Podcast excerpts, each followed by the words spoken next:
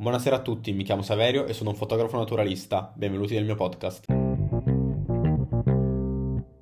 Oggi vediamo quelle che secondo me sono le 5 caratteristiche fondamentali di un buon fotografo naturalista. Ovviamente tutto quello che vi dirò è dettato dalla mia personale esperienza di tutti i giorni come fotografo naturalista. Come prima caratteristica troviamo conoscere l'ambiente. Non c'è niente che vi possa aiutare di più di conoscere dove vi trovate a fotografare, conoscere i sentieri, le piante, i fiumi e la morfologia del territorio. Potete aiutarvi attraverso GPS, mappe e siti internet vi consiglio sempre di cercare di interpellare qualcuno che conosce bene quella zona, magari conoscerà qualche spot o qualche sentiero che non è segnato sulla mappa, va sempre così. Ovviamente in questo anche l'attrezzatura può aiutarci, avere un buon GPS satellitare o avere delle buone mappe cartografiche può essere di grande aiuto. Ricercare allo stesso modo quali sono le specie caratteristiche della zona, i loro comportamenti, i loro predatori naturali e come si spostano all'interno dell'ambiente può renderci la vita molto più facile nel tentare di fotografare le specie. Conoscere quali sono i predatori, come si muovono e in quali orari della giornata ci può permettere di fotografare alcune specie con più tranquillità. Mi ricordo che dopo un'attenta ricerca nel Parco Nazionale di Monteverde avevo scoperto che c'era un albero di avocado molto grande dove si posava sempre una coppia di Resplendent Gazelle. È molto importante conoscere anche il clima per prevenire incidenti e preparare al meglio la nostra attrezzatura e la nostra giornata. Non c'è cosa peggiore di dover abbandonare un'uscita perché non siamo vestiti abbastanza bene per sostenere ottenere una determinata pioggia o una temperatura. Non fate come me che una volta, non aspettandomelo, sono finito nella foresta pluviale in costume. È altrettanto importante rispettare la natura e non incorrere in rischi. Dico sempre a tutti quelli che mi chiedono consigli sulla fotografia naturalistica che scattare la natura non è come scattare in uno zoo. Possono capitare mille cose che non ci aspettiamo, un clima più avverso, un territorio che non siamo pronti ad affrontare o incontrare una specie che non ci aspettavamo e che non sappiamo come gestire. Bisogna sempre ricordare che siamo a casa degli animali e quindi bisogna rispettarli. Questo a prescindere dal fatto che ci siano animali pericolosi o non pericolosi nella zona in cui state fotografando. Bisogna sempre essere coscienti nella natura, non rischiare troppo per uno scatto migliore. C'è tutto il tempo per aspettare per avere quello scatto, non ha senso correre e rischiare, anche perché in alcune situazioni può essere veramente pericoloso. Non serve fotografare nella foresta amazzonica per poter incorrere in rischi.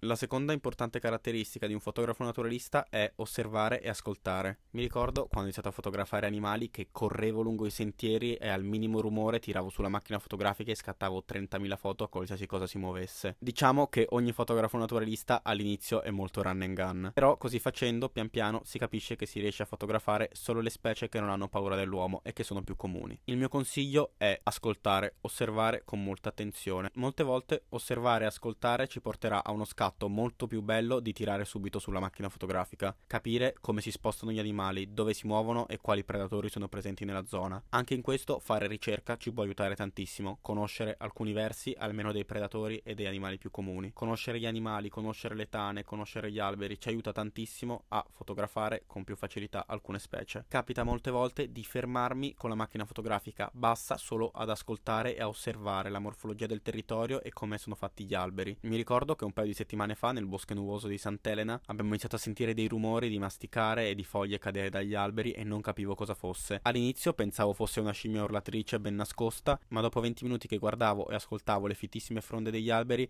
ho notato un bellissimo esemplare di Emerald Tucanet. Era nascosto tra gli alberi e stava masticando delle foglie facendole cadere e saltava pian piano di ramo in ramo, rendendolo difficilissimo da individuare. Inoltre si tratta di un tucano che, come dice il nome, è verde smeraldo, quindi difficilissimo da individuare all'interno della vegetazione. È altrettanto importante pian piano con l'esperienza capire come appostarsi, come cambiare posizione e come giocare con la luce in proprio favore. Mi ricordo che quando ho iniziato facevo facevo sempre le foto agli animali con il cielo dietro rendendoli difficilissimi da osservare. Inoltre osservare ci fa capire come avvicinarsi in maniera migliore agli animali. Non tutti gli animali sono uguali e non ci si può avvicinare a tutti nella stessa maniera. Ad esempio, avvicinarsi a un uccello è molto diverso rispetto a avvicinarsi a un serpente o a un grande mammifero. Per cui in questo osservare e chiedere a fotografi o guide più esperte può aiutarvi tantissimo. Ovviamente non spaventare gli animali e non lasciare segni. Ci sono alcune specie che al minimo rumore voleranno via, mandando in fumo completamente la possibilità di essere fotografate. In questo essere da soli o soli con la guida può aiutarvi tantissimo. Personalmente sconsiglio di andare a fotografare soli almeno che non sia un ambiente che conoscete veramente veramente molto bene, ma in alcuni ambienti molto ostili come ad esempio la foresta pluviale vi sconsiglio di andare da soli perché potrebbero succedere mille cose che richiedono l'aiuto di un'altra persona. Mi ricordo una volta che ho avuto la malsana idea di andare a fotografare insieme a altre 4 5 persone che non è chiaro perché forse pensavano di stare in un salotto di una parrucchiera e parlare parlavano del più e del meno, rendendo così fotografare alcuni animali impossibile. Infatti me ne sono tornato a casa senza foto praticamente. Non lasciare segni è molto importante, innanzitutto per rispettare l'ambiente in cui ci troviamo, ma anche per non contaminare e disturbare la flora e la fauna locale. Altro argomento importante è non per forza bisogna fotografare. Mi capita molte volte di osservare degli uccelli o degli animali che fanno delle cose all'interno della foresta e non li fotografo. Questo perché sono interessato a osservare i loro comportamenti, come si spostano, dove si muovono e magari riuscire a individuare il nido, rendendo più facile riuscire a fotografarli con calma successivamente. Ogni fruscio, ogni rumore è importante e quindi bisogna capire come catturarlo al meglio per riuscire ad avere uno scatto migliore. Il terzo e fondamentale requisito per un ottimo fotografo naturalista è la pazienza. È la prima cosa che viene detta quando si parla di fotografia naturalistica. La pazienza è la cosa che serve più di tutte. In quel momento è l'animale che comanda esattamente la scena e sarete voi, grazie all'esperienza, a capire come spostarvi meglio e se e come aspettare per fotografarlo in una posizione migliore. Non c'è alcuna certezza che quell'animale che state cercando e su cui avete fatto ricerca per tanto tempo vi faccia il favore di farsi trovare. Infatti mi è capitato mille volte e con mille specie diverse di ricercare per tantissimo tempo su quell'animale e poi non trovarlo nelle condizioni migliori. Infatti lo scatto perfetto è difficile. Quando vedete la foto del colibrì perfettamente fermo che mangia dal fiore, dietro ce ne sono altri 200-300 fuori fuoco o con l'animale spostato o col fiore fuori fuoco. Vi lascio su Instagram alcuni esempi del dietro le quinte del mio scatto del colibrì in volo. Infatti non per forza ogni foto deve essere come l'abbiamo immaginata, ma magari può essere la foto migliore per quella situazione in cui ci stavamo trovando. A differenza di uno studio fotografico, la natura è imprevedibile e possono esserci milioni di elementi per rovinare uno scatto, come ad esempio il clima, la stanchezza, l'animale che non partecipa, o semplicemente la casualità. Vi faccio un esempio. La prima volta che ho avuto l'occasione di fotografare un esemplare di Resplendent Gazelle, uno degli uccelli più iconici e rari del Centro America, trovava veramente distante in una giornata con abbastanza foschia e aveva esattamente davanti alla testa un bel ramo. Se può sembrare una situazione frustrante, e vi assicuro che lo è, l'unica soluzione è aspettare e sperare che l'animale si sposti. Non c'è alcun modo di comandare la natura. Pian piano con l'esperienza capirete come spostarvi e come posizionarvi nella maniera migliore per sfruttare ogni singolo buco attraverso gli alberi per riuscire a fotografare meglio gli animali, specialmente gli uccelli che sono molto difficili in questo. La pazienza è importantissima anche perché non sempre si trova quello che si sta cercando. Mi ricordo quella volta che tentando di fotografare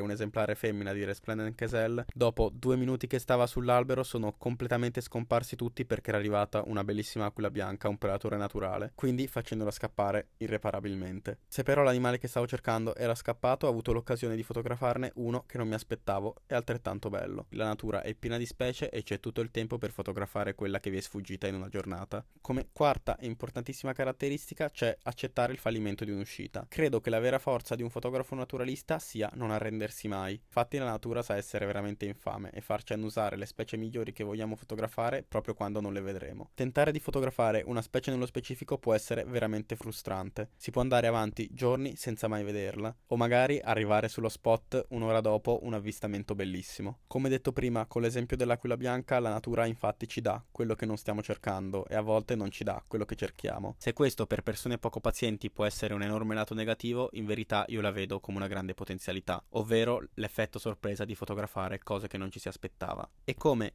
quinta e ultima caratteristica fondamentale per un buon fotografo naturalista, ovviamente avere fame. Essere sempre curiosi e interessati a nuove specie e all'ambiente in cui ci si trova. Ci sono sempre nuove specie e nuovi animali da fotografare anche nello stesso ambiente. Non per forza bisogna andare dall'altra parte del mondo o in posti esotici per fotografare animali interessanti o avere belle foto. Nessun animale infatti è noioso o scontato. Mi è capitato mille volte di uscire per fotografare animali esotici e uccelli coloratissimi e finire per fermarmi 20 20 o 30 minuti per fotografare un semplicissimo Peruvian Dove. Infatti, nonostante scatti in Centro America da diverso tempo, per me nessun animale è già visto o già fotografato. Ogni volta si può avere scatti nuovi e più interessanti della stessa specie o addirittura dello stesso esemplare, o mentre fa qualcosa con altri esemplari della propria specie. Fa parte dell'essere curiosi fare ricerca, che per me è una delle cose più belle. Tornare a casa con le schede piene di fotografie e informarsi sulle specie che si ha fotografato. Scoprire quel piccolo dettaglio che non sapevamo su quell'animale che magari non conoscevamo, o quella cosa interessante che ci fa venire voglia di fotografarlo di nuovo. Vi faccio l'esempio di un Eilish Pit Viper che ho fotografato nel Parco Nazionale di Monteverde. Non conoscevo questo animale e una volta tornato a casa e ho fatto un po' di ricerca ho scoperto che la stessa vipera ha due colori diversi a distanza di 70 km. Questo a seguito di una modifica genetica dovuta dall'umidità, che lo rende nel Parco Nazionale di Monteverde rosso, verde, bianco e nero e nel Parco Nazionale di La Fortuna giallo per cui dopo averlo fotografato nella sua prima colorazione non vedo l'ora di tentare di fotografarlo nella colorazione gialla. Queste erano quelle che secondo me sono le 5 caratteristiche fondamentali di un buon fotografo naturalista. Spero che questa prima puntata vi sia piaciuta, se così fosse stato vi invito a seguirmi qui su Spotify e su Instagram, dove potete vedere le mie foto e anche quelle legate al podcast. Vi ricordo che ogni settimana esce una puntata nuova del podcast e trovate su Instagram il concorso della foto della settimana. Vi lascio nelle mie storie di Instagram una question box dove potrete dirmi su cosa vorreste il nuovo episodio episodio di fotografia naturalistica. Detto questo, ci vediamo alla prossima puntata.